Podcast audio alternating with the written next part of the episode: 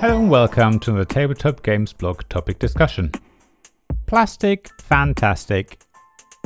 We all know that the use of plastics has become a huge issue. So called microplastics, tiny particles of plastic, have been found in fish and other marine life, and more recently, even in Arctic snow. I've got links to the relevant stories in the description of this podcast, so check them out. Only last week did the World Health Organization ask for, and I quote, further assessment of microplastics in the environment and their potential impacts on human health. Again, link in the description of this podcast. A lot of us have started replacing single use plastics with recyclable alternatives, such as plastic straws with paper ones, or even plastic toothbrushes with ones made from bamboo. Yet, there's still a lot of plastic in a lot of tabletop games, and I want us to consider its impact. First of all, let me say that this article won't be able to cover everything. I will only be able to scratch a tiny surface of the problems that plastics can pose generally, but even just in the tabletop games industry in particular. There are so many different things to consider, and I'm not an expert in a lot of these areas. However, I hope this article will make people think about these use of plastic in games and ask publishers more questions about possible alternatives. Secondly, let me say I'm no eco warrior or consider myself to be perfect. I'm sure there's more I can do to help the environment, but I do a lot to try and reduce my impact. And I like to weigh up the benefits of what I do and the materials used in the things I consume against their drawbacks. I think we all know that plastics do have their place. And there are areas where plastics simply excel. Just think of the many medical applications for plastics, from simple things like syringes to medical devices such as incubators to more complex applications such as an MRI scanner where metal cannot be used, to plastic implants that are durable, flexible, and light. So, hopefully, we can agree that the use of plastics is all about balance. It's not just about removing all plastics from everything, but deciding where plastics are beneficial. There are also grey areas, in my view, where some of us may think that plastics shouldn't be used, but others feel that the use of plastics isn't hugely negative overall. A lot of it will have to do with how much use we get out of the plastics as well as what alternatives there are. Thinking about plastics used in the tabletop games industry, wrapping comes to mind first of all. I'm not a manufacturer, so I don't know how critical the plastic film is that we all find around new games. However, when a game is sent to me in the post, I don't see why it needs to be wrapped. After all, it's the first thing that I will remove. In fact, if you watch a lot of unboxing videos, you'll see how everyone struggles with removing this plastic film without damaging the box. I can see, however, that this plastic film is useful in your friendly local game store. It keeps fingerprints and sticky fingers off the box and keeps everything pristine. Yet even in a game store I sometimes wonder whether it wouldn't be better if the games weren't wrapped. Quite often I want to look inside the box to see the components. The small image on the back just isn't enough. Then there's more plastic film around decks of cards, which I guess helps keep them in place, so they don't get damaged in transit. Yet again, this film gets removed and thrown away immediately, and it's another fun part of many unboxing videos, where people love the little plastic strip that makes decks of cards easier to open.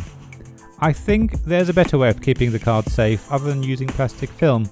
Again, I'm not an expert in this area, but I would consider a good insert that the cards will go in permanently so everything stores nicely. Speaking of inserts, these could also replace the dozens of baggies we all have for the various bits we find in games. It's great to have a bag for each player's components, so setup is a matter of giving everyone one of those bags, and they can place all the components where they need them. However, a modular insert could do the same, and maybe make the experience even better. After all, a tray for every player is much more interesting than a plastic bag for everyone. Yet, inserts are often made out of plastic themselves. I assume this is because it's quick and easy and therefore cheap to produce them using vacuum forming or such like. If an insert works really well and lasts as long as the game itself, then maybe having a plastic insert isn't a terrible thing. It certainly feels a lot better than plastic bags that rip after a while and then that you end up replacing over time. However, there are of course wooden inserts that you can buy from third party suppliers.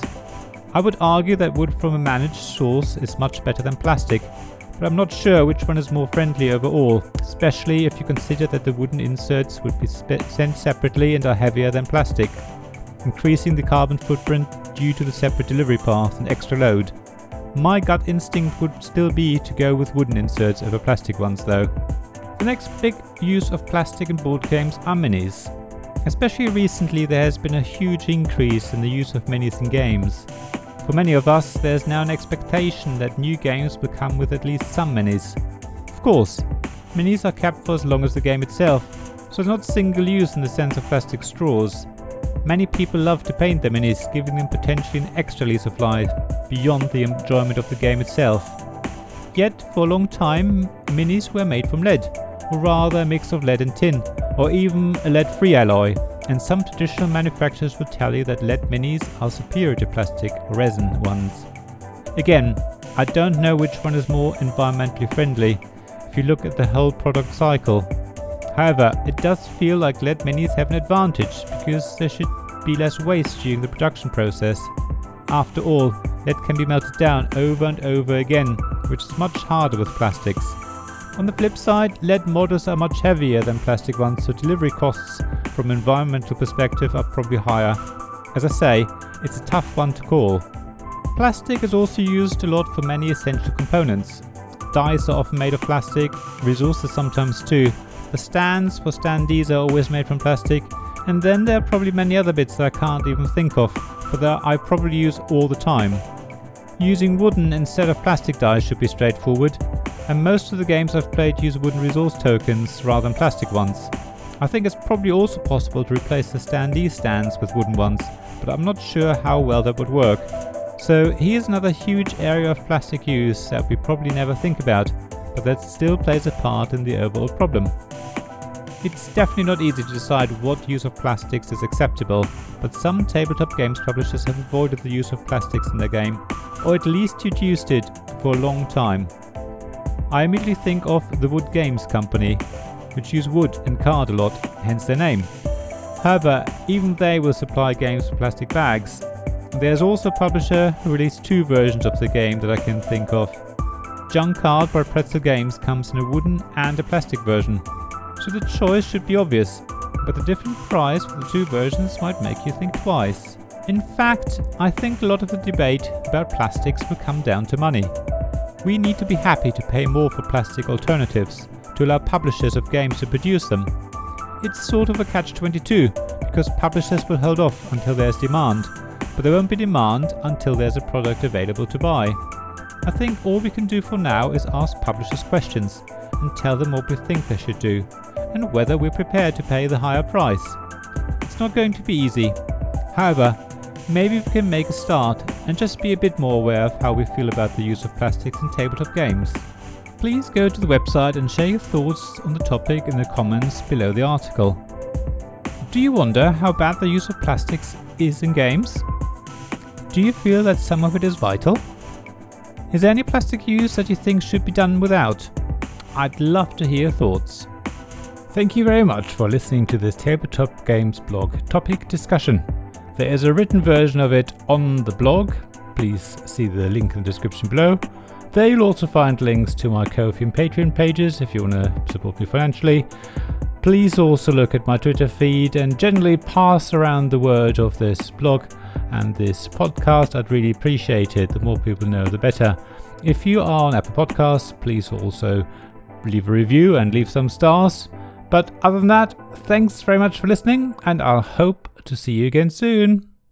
This podcast was made possible by my Patreon supporters David Miller of Subquad Publishing, James Naylor of Naylor Games, Paul Grogan of Gaming Rules, Robin Kay of Ruined Sky Games, Sarah Reed of Undine Studios, Tim Vernick, and Richard Simpson of Weird Wizards.